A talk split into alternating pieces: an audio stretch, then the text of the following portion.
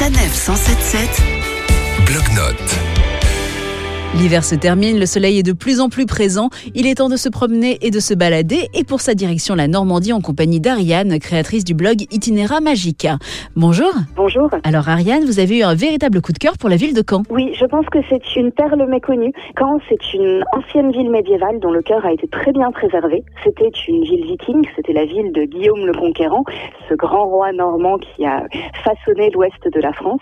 C'est aussi une ville étudiante extrêmement dynamique et qui a le plus grand carnaval étudiant de, de, France qui se déroule chaque année au printemps et qui est un événement vraiment impressionnant. On peut donc découvrir quand, pourquoi pas au moment de ce carnaval qui aura lieu dans quelques jours et en profiter pour admirer les monuments incontournables de la ville. Oui, c'est une ville d'une grande beauté. Je trouve qu'on ne parle pas assez de la beauté architecturale de Caen. Je pense notamment à l'abbaye aux hommes, une des plus belles églises que j'ai vues en France, en plus entourée de, de jardins superbes.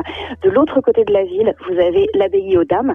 Donc vous avez euh, d'un bout à l'autre de la ville le tombeau de Guillaume et le tombeau de, de son épouse Mathilde. Et vous avez également des églises en ruine qui sont très très très belles, qui sont un, un souvenir de la guerre et qui ont été laissées comme ça pour euh, entretenir la mémoire, notamment l'église Saint-Étienne-le-Vieux au clocher éventré, qui est très belle et très poétique. Donc euh, c'est une, une, très belle vision. Et à Caen, il y a un autre monument très connu, mais qui vaut quand même le détour. Oui, l'église Saint-Pierre, elle est parfois improprement appelée la cathédrale, mais en vérité, ça n'est pas une cathédrale, mais c'est une sublime église gothique dont la façade est faite d'une pierre si fine qu'on dirait qu'il s'agit de la dentelle.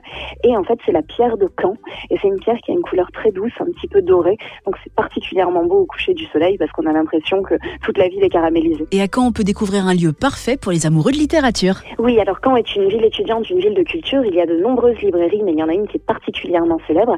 C'est la librairie générale du Calvados, qu'on appelle aussi librairie Guillaume, et qui est vraiment très belle parce que elle a cette façade très ancienne de bois ouvragé. Vous avez tout de suite envie de rentrer dedans. Vous avez l'impression d'être dans la bibliothèque d'Harry Potter. Et c'est une grande librairie avec énormément de trésors et de curiosités. Ariane, vous nous rappelez l'adresse de votre blog où on retrouve cette librairie? Mon blog s'appelle Itinéra Magica. C'est un blog de voyage. Itinéra-magica.com. Merci beaucoup. Merci beaucoup. Au revoir. Et nous, on se donne rendez-vous la semaine prochaine pour admirer les premiers signes de l'arrivée du printemps. Retrouvez toutes les chroniques de Sanef 177 sur sanef177.fr.